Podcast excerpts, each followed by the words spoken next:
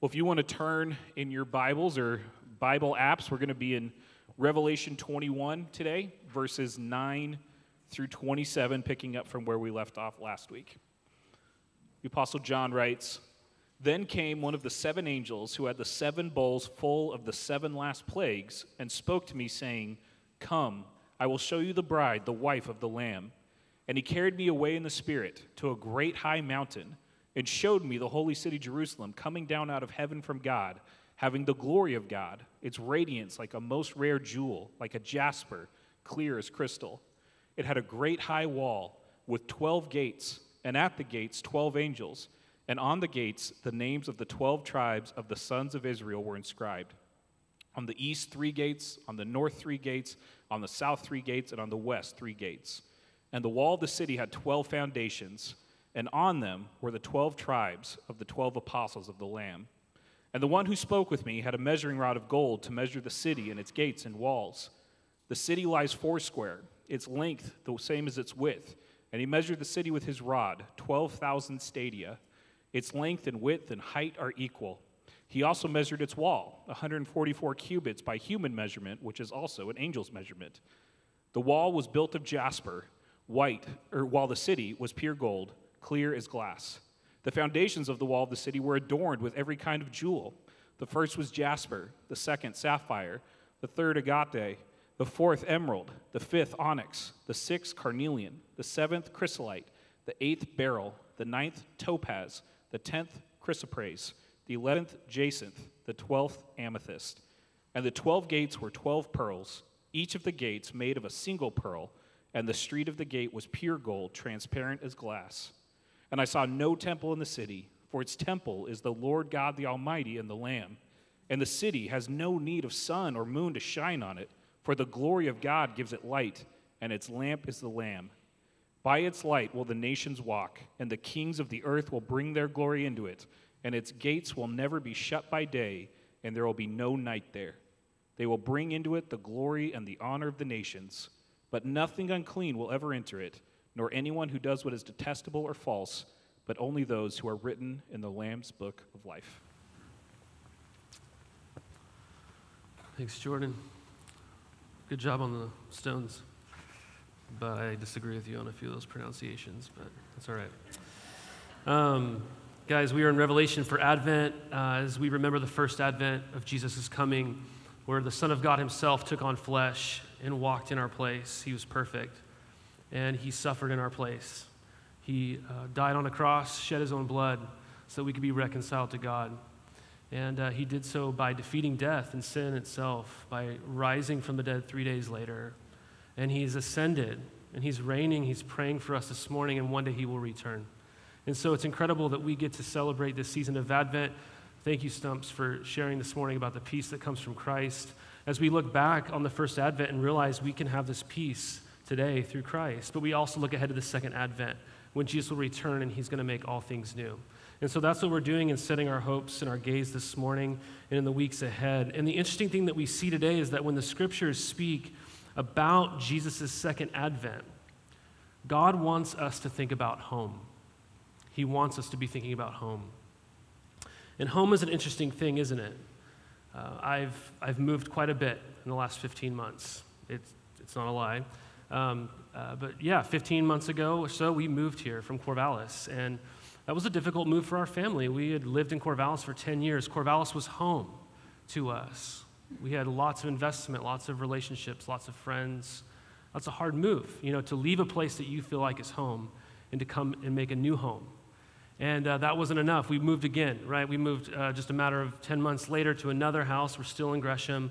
Uh, so thank you to everybody who's helped me move like 100 times in the last year. But uh, we've moved again. And even as a church, we, we called Dexter home for 13 years. And then we were homeless. And now we are temporarily in this place, you know? Uh, but we've even moved offices, as Jordan said. Like we're continually moving. And this idea of home can feel really elusive to us. And I, and I think one question that people often ask when you're moving is they'll come up to you and they'll say, How's it going? Are you settled in yet? You know, does it feel like home yet? Does it feel like home yet? Uh, some of you maybe have moved to Gresham recently. I've met some of you who have, and, and you're still waiting for Gresham to feel like home. Home is something that many of us feel like we've lost. And so, something that we look back on because we've lost it. And we're wishing if we could ever get that back. But some of us are always looking forward to home. We don't feel like we've ever found it. So we're constantly searching, constantly traveling, constantly trying to find the next thing. And so we think, oh, this is it. This will make me feel, this will feel like home. And then that's not it. So we move on. We go to someplace else. Will this feel like home? And we keep the shuffling going. And so, really, what's going on in our lives as we're searching, as we're homesick, we're looking for home. That's what we're doing. I mean, even people like Chip and Joe and those McGee people, you know, who sell their things, you know, to make your home look beautiful, or they have their TV shows, you know, of, on HGTV or whatever to kind of show you this is what your house could look like. I mean, we're searching even for the dream home. We want to make our homes an ideal home, but it's homesickness. And that's what our passage is about this morning.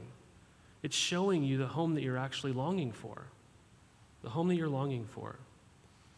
And when our passage speaks of our future home, it doesn't speak of shiplap and decorations and fresh paint. Okay? It speaks of God and what He's going to do for His people. And we see two things in our passage this morning. We see, number one, that God is going to make us beautiful. And secondly, we see that God is going to make us home. That our future home is a reality where God is going to make us beautiful and that God is going to make us home. So let's look at this first section, 9 through 21 is the verses we're looking at, where God makes us beautiful. Uh, this is a challenging section that Jordan read. Uh, he nailed it in some ways, but it's not an exciting section to read, is it? You, you kind of check out, don't you? Why? Because it's description. It's just this long description of something. And so, like when you're reading a book, like I've tried to read Fellowship of the Ring by Tolkien many times, but I get lost in all the description, just what's happening, you know? And that's what happens when we read these description sections, but it's really valuable and so critical that we see what is being described here for us. Look in verse 19. What does it say? John is summoned here by an angel that you can read about early in Revelation. And John is summoned up to this high place where he's able to look down and see this amazing scene that I can't even fathom what he's able to see. And what does he see? He sees a wedding. He sees a wedding. And then look at verses 10 through 11. Just like the beginning of the story in Scripture, we see the same thing happening here at the end. It's a wedding again, isn't it? Just like in the beginning, Adam is given a bride, Eve, from God. And here we see another wedding, but this bride isn't a person, it's a collective people. And it's people who are being given to the Lamb, who is Jesus. He's the groom. The Lamb is the groom. And so, whenever we see a reference to a lamb in Scripture, our mind should be tipped off that this is probably pointing us to Jesus.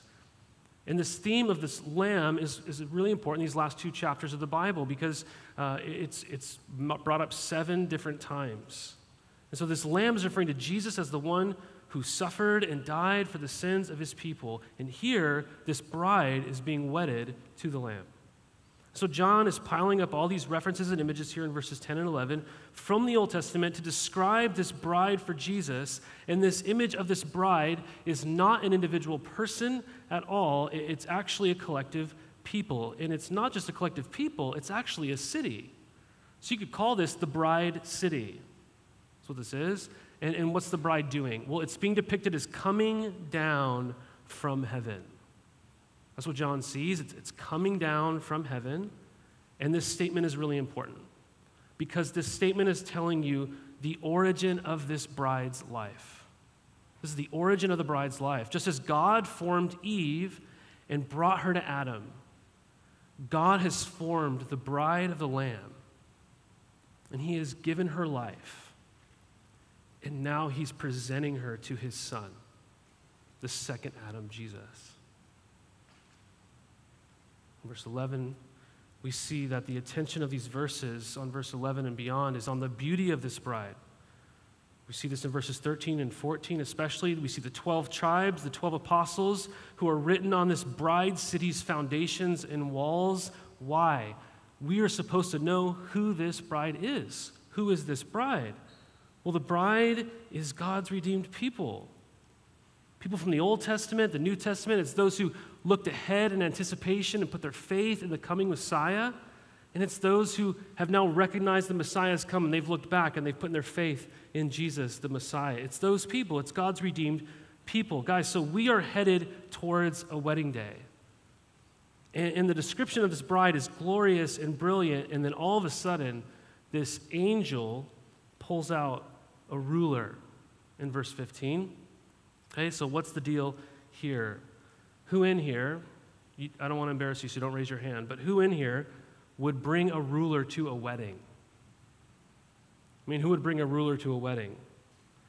And not only that, walk up to the bride at the wedding and start measuring the bride. Okay? Who's going to do that? Now, just in case you've never been to a wedding before and you were thinking, I want to be really biblical and do that or something, you know, and you're going to a wedding sometime soon, I would just, word of advice, don't do that. That's really messed up. Okay? You don't want to do that. Uh, but that's what's going on here. We have this angel who is measuring, and John um, is telling us about this. And then if you look in verses 15 through 17, we see what's going on. It turns out in these verses that this city is a perfect cube, and it's enormous. It's enormous. I was a political science and theology major, not a math major, so I'm sure someone could correct me on my math here, but it says this is uh, 12,000 stadia. Is how big it is from, from length and height and width. It's 1,400 miles each way. It's a cube. So the footprint of the city is about 2 million square miles. It's roughly the size of the Greek world. In terms of volume, it's 342,792,000 miles. This is a huge city. Okay? In today's terms, the footprint of this city would stretch from the Pacific Ocean to St. Louis, all the way up through Canada and down through Mexico. It's enormous. Okay, this is a city on a cosmic scale. And besides its shape, uh, that's more interesting, it's not just the enormity that we are called attention to, it's the shape. It's a cube. Because what's the only thing in the Bible that's measured out as a, as a cube? What's the only thing that's measured out in the Bible as a cube? What's the Holy of Holies, isn't it? It's that place in the temple where God dwelled with his people. Right, the place in the temple where God and his presence was made known on earth. This is the place, the only place in the Old Testament where heaven and earth met. It was an intense place, too. Because only once a year, on the Day of Atonement on Yom Kippur, the, only the great high priest, only one person on one day a year could enter into that place. And they would have entered into it trembling.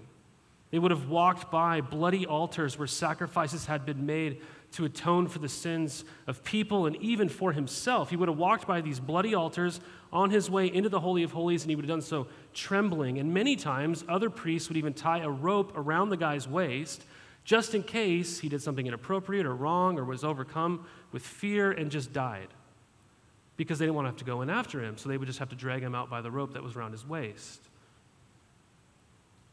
Right? So here, John is describing this massive perfect cube. And the only other thing in, in, that's a cube in Scripture is a place as well. It's the Holy of Holies, the place of God's glorious dwelling.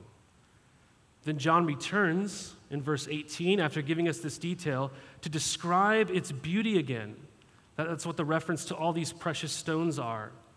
Okay, this isn't just for geologists to nerd out or something. You know, I don't, I don't have like an application for each stone or something like that, right? The, the walls here are jasper and, and they're made of jasper. They don't just have jasper on them. You see that in verse 18. Jasper was used earlier in Revelation as a symbol for God Himself. If you look in chapter 4, verse 3. So, overall, John is speaking, though, about this heavenly city and how it's built of these costly materials. That's the point is that these are really expensive, costly materials. This is glorious. This is beautiful. That's what we're supposed to see here. So consider just the structure of the passage, of all this description. We have beauty, verses 9 through 14, Holy of Holies, 15 through 17, beauty, 18 through 21. So we have beauty, Holy of Holies, beauty. Well, what's the point? It's pretty clear. The people of God, this bride city, is beautiful. And what makes her beautiful is her holiness. What makes her beautiful is her holiness. See, just so we're on the same page, holiness is being set apart for God. That's what holiness is. You can't be holy apart from God because holiness is defined by God because God Himself is holy. So holiness is being set apart by Him for Him. That's what it is. So I just want to ask you this morning what do you think is beautiful in life? What do you think is beautiful? I mean, our passage is putting these words together holiness and beauty, holiness and beauty. And I don't think those are two words that we often put together, is it? I mean, do you think holiness is beautiful? Do you think it's beautiful? Do you think of holiness as beautiful? Do you find holiness attractive? Well, it is when it's the holiness of God. When we're not talking about that self righteous, holier than thou idea of holiness where some people wrongfully think, I'm pursuing holiness so that God will love me more and so that I could feel better than other people. I'm not talking about that. We're not just talking about following the rules. We're not talking about that. Real holiness that comes from God as the source. I mean, moral perfection, right? Pure love perfect righteousness and justice, true kindness, beauty, right? C.S. Lewis once described that if we could see ourselves made holy, we would see an image so dazzlingly white, sorry, dazzlingly beautiful, that we would be tempted to bow down and worship it. This is the holiness of God. This is the holiness that we will have, and it will be beautiful. So, so why isn't holiness beautiful now? Why isn't it beautiful now? Why isn't it more attractive to us now? Well, I think in some ways it's because we often reduce beauty to outward appearances. That's what we think is beautiful, it's what's on the outside. And we have this pretty striking difference if you look back just a few chapters of Revelation, chapter 17. You'll actually see another woman who is a city. It's the city of Babylon being described in, in chapter 17. It's the city of Babylon. And in the Bible, Babylon is often representative of just people who are opposed to God. So we see Babylon, it's often just representing people who are opposed to God. And in chapter 17, verse 4, it says this The woman, Babylon, was arrayed in purple and scarlet and adorned with gold and jewels and pearls. Sounds kind of like this city. But holding in her hand a golden cup full of abominations and the impurities of her sexual immorality. And I saw this woman drunk with the blood of the saints, which means the holy ones, the blood of the martyrs of Jesus. And when I saw her, I marveled greatly. So in Revelation 17, the people of the world are described as beautiful just on the outside. Chapter 21, God's people are described as beautiful in every which way. But what makes them beautiful is their holiness. I've wrestled with this question myself this week. If I don't find holiness attractive, what does that say about me? If you don't find holiness attractive, true holiness, what does that say about you? And I don't mean holiness is self righteous. I'm better than you, just kind of being a jerk about it. But, but we're talking about something so countercultural, so otherworldly, the kind of love and peace and kindness and gentleness and everything that we see in Christ. That kind of holiness. You see, when I find sin more attractive than holiness, that's not telling me that there's a defect in the holiness of God. That's saying there's a defect in me. That's what that's revealing. And so J.C. Ryle uh, convictingly talks about this idea in his classic book, Holiness, which I realize I quoted last week, so maybe I'm just recommending you read it. I don't know. But, um, but great classic book. But he says this He says, If you could enter heaven without holiness, what would you do? What joy would you even feel there? What holy man or woman of God would you sit down with for fellowship? Because their pleasures are not your pleasures, their character is not your character. What they love, you do not love. If you dislike a holy God now, why would you want to be with him forever? If worship does not capture your attention at present, what makes you think it will thrill you in some heavenly future? If ungodliness is your delight here on earth, what will please you in heaven where all there is is what is clean and pure? You would not be happy there if you are not holy here.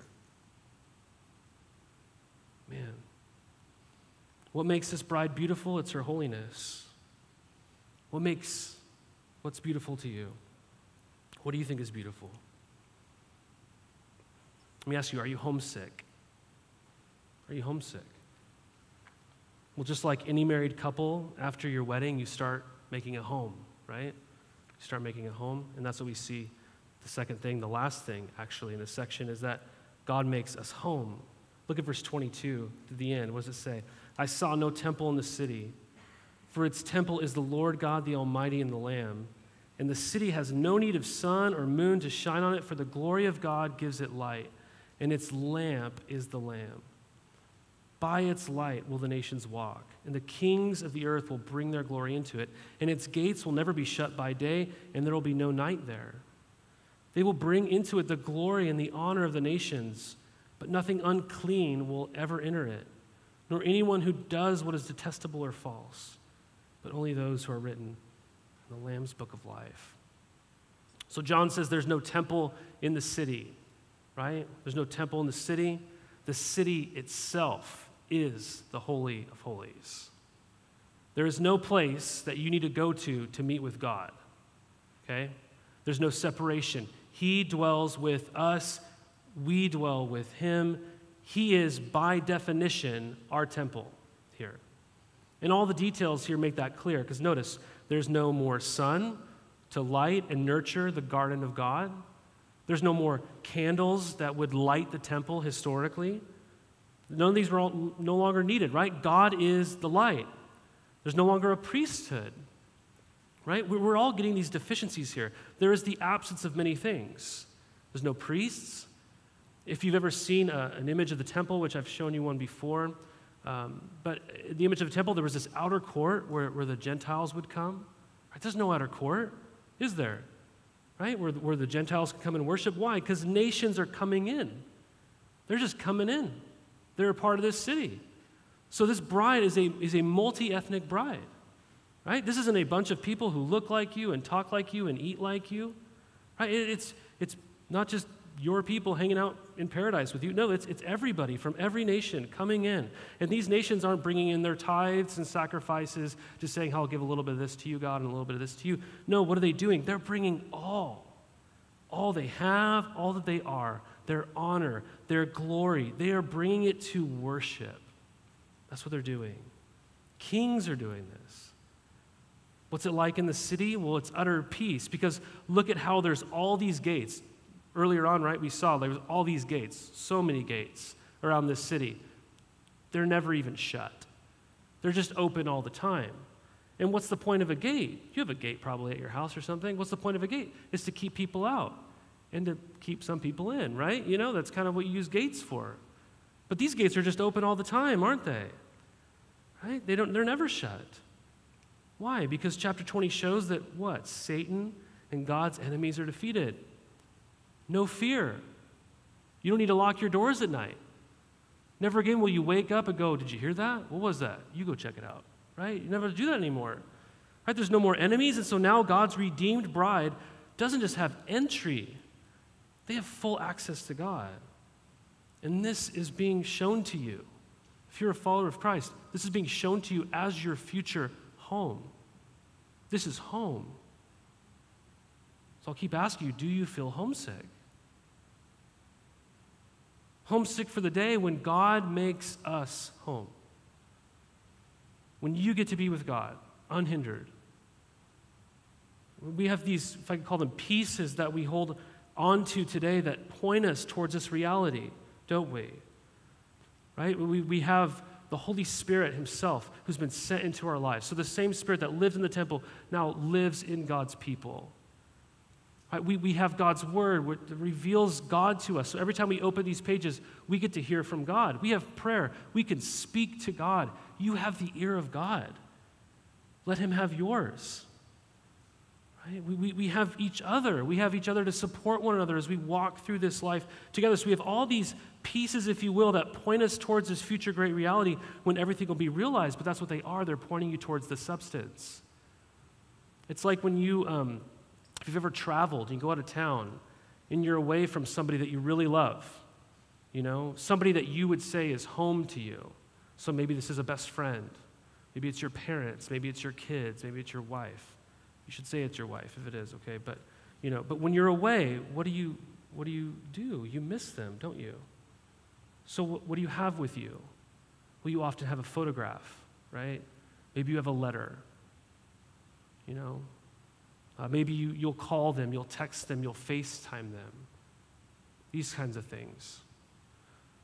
Um, embarrassingly, in college, when I was away from Elizabeth for a summer, I, I don't know if I stole it or borrowed it or whatever, but I had a little bottle of her scent, you know, so I'm a freak show, but it's all right. So, uh, but I had the scent of her, like, you know, vanilla, whatever she wore all the time, because when I missed her, I could get a whiff, you know, and, and uh, it was not a great substitute for her herself, right? But here's the thing when I saw her again, just like when you saw that person you missed again, you didn't really need the photo like you did before.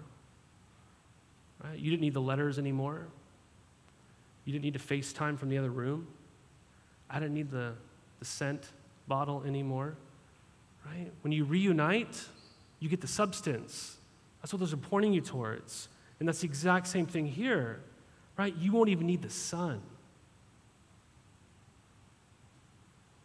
This is our future home. But what's more amazing to me is not that this is our future home, but this is God's future home. This is God's future home. I mean, it's, it's hard to make sense of this on our end. It surely is. But on God's end, God's not vacationing here, He lives here forever. See, see, there's nothing that should warrant God finding his home with us. The, we're told the highest heavens can't contain him, yet he'll dwell with us. That's what the psalmist says. The psalmist also says, What is man that you're mindful of him? But he's been mindful of this from the very beginning. Uh, again, he was the one who planted the garden in the first place and put humanity there. But as humans, we decided that having God dwell with us was not enough. Right? We wanted more. We wanted other. We wanted to do our own thing. We said, God, I don't need you. I need this. And we've sinned and we broke that fellowship with God. But, but God is merciful, you guys. At first, he was the one who gave the plans for the temple. The plans that the book of Hebrews tells you were modeled after heaven itself. So maybe you're reflecting right now, if you're anything like me this week, and you're reflecting, you're like, man, I'm not holy. If this is my future, am I, am I drawn to this? I'm not holy. How could this be my future? That not only God would be my home, but I would be God's home. Right? You feel the weight of Psalm 23 that says, Who shall ascend the hill of the Lord, which is the city of Jerusalem, that, that great city? Who shall stand in his holy place? Only he who has clean hands and a pure heart, who does not lift up his soul to what is false and does not swear deceitfully. Dang, that I'm, I'm kind of behind. But he was also not the one who just gave the plans for the temple. He was the one who, beyond all reason in our minds, decided to take on human flesh and incarnate himself, to condescend, to come down, to draw near, to live with us, and not only live amongst us, but Jesus, the only one who could ever ascend God's holy hill, without spot or blemish, climbed up onto a cross instead. And the Lamb shed his blood there for those who would come to him in faith and be forgiven. And he didn't stay dead, he defeated it. He defeated death and sin, and Revelation shows us even that ancient serpent. And so Psalm 23 continues and says, What? Lift up your heads, O gates, be lifted up, O ancient doors, that the King of glory may come in. Who is this King of glory? The Lord strong and mighty, the Lord mighty in battle. He is the King of glory. He was the only one who could ascend the hill. And so when he ascended, what did he say to us? He says, I'm going to prepare a place for you so that where I am, you will be with me. And so we know that he's coming back to do this. And so we do not miss verse 3 that we looked at last week. What does it say? Not at last. Man's dwelling place is with God. It doesn't say that, does it? It says, at last, God's dwelling place is with man. It's the second advent that God is going to forever be Emmanuel, God with us. And this place will be beautiful because it will be holy. I mean, we're told that in verse 25 vividly. There's no night there. This isn't just saying if you like Alaskan summers or something, you're going to like it. This is much bigger, right? It's talking about true light. The light that John says in 1 John to walk in the light as he is in the light. You have fellowship with him. We know this because verse 27 says what? Nothing unclean will ever enter it, nor anyone who does what is detestable or false, but only those who are written in the Lamb's book of life. Guys, this should not be our future. My name should not be in that book. But God is merciful, gracious, slow to anger, abounding in steadfast love and he will by no means clear the guilty. So, what did he do? He sent the Lamb. The Lamb came for his bride, came very near. So, how will your name be in the book? Receive the Lamb. Maybe some of you don't feel beautiful this morning anything but beautiful. Maybe in a real way, you're kind of consumed with your outward appearance. You, you look a way that you wish you didn't, right? But you need to know this morning that when you receive the Lamb, Jesus clothes you with beauty that far outweighs and surpasses any outward beauty. I mean, you could have the beauty of the bride city of Babylon, but one day you'll see the ugliness. True beauty comes from Jesus. Some of you probably don't feel beautiful this morning because you walked in here feeling so much shame or guilt over how your week went over how your month went, over how your year went. And you're focused on your repeated failures and vices. And I'm here to tell you this morning that if you come to Jesus and trust in Him, He speaks a better word over you than that word of shame that you walked in here with this morning. He clothes you in His righteousness, He clothes you in His beauty, He washes you. He says, Come and hide in me. So it's Jesus that actually makes us beautiful. And he does that so that he can make us home. Well, what relevance does this have for us today? If you're just thinking, and for some reason this is coming someday, but today I don't know how it matters. say one thing to you. This is the thing that this, this, the first century church was supposed to receive from this word. We, we should be living like any bride would be approaching their wedding day. And I say to you guys, we should be cultivating our beauty. We should be cultivating our beauty. I mean, I'm not even a bride, but even as a groom, I won't lie, I was a little mindful of how I looked, you know? Like maybe I was wearing my weight or something like that, or uh, maybe I hit the tanning bed once. I don't know. Who knows? I'm not going to say. But um, Maybe I should delete that comment. Wish I could. But, But my wife, Elizabeth, I mean, I'm being really honest, she didn't need to do anything. Right? She could have just woken up that day and been dazzling. But, but any bride cultivates their beauty for their wedding day, don't they? I didn't see Elizabeth all day. I didn't see her till the evening. Why? Because she was having her beauty cultivated. And how's that cultivated? Well, they're having their hair done, their makeup done, getting the dress just right, all these things. Who's getting them ready? Other people, right? Somebody else. They sit and have their beauty cultivated, right? In the same way, guys, it's, it's Jesus that makes us beautiful. But you have to have the desire to have that beauty cultivated, right? The bride of Christ, are we cultivating that beauty? Are we sitting with, with Him, having Him cultivate this kind of beauty? Guys, you will not be happy there if you are not holy here. Are we cultivating our attraction to that beauty? Are we seeing sin for the ugliness that it is and the beauty of what the character of Christ has? Robert Murray M'Cheyne helps us here and how we cultivate our beauty. He says, Consider the greatness and the glory of Jesus, who has undertaken all in the place of sinners, and you will find it quite impossible to walk in darkness. Say it again. Consider the greatness and the glory of Christ. Look at him. Think about it for a while. Then think about what he went through in your place. You're going to have a really hard time walking in darkness. Why would you? Why would you? Guys, are you homesick this morning?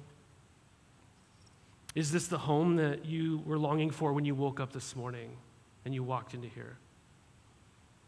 Are you homesick? Do you long to be holy? We live for the things that we long for. We do. We long for this. Our God, Jesus, Emmanuel, God with us. And one day that will be known in full. There will, no need, there will be no need for sun because we will have the Son. And there will be no night there because God will make us beautiful and He will have made us home.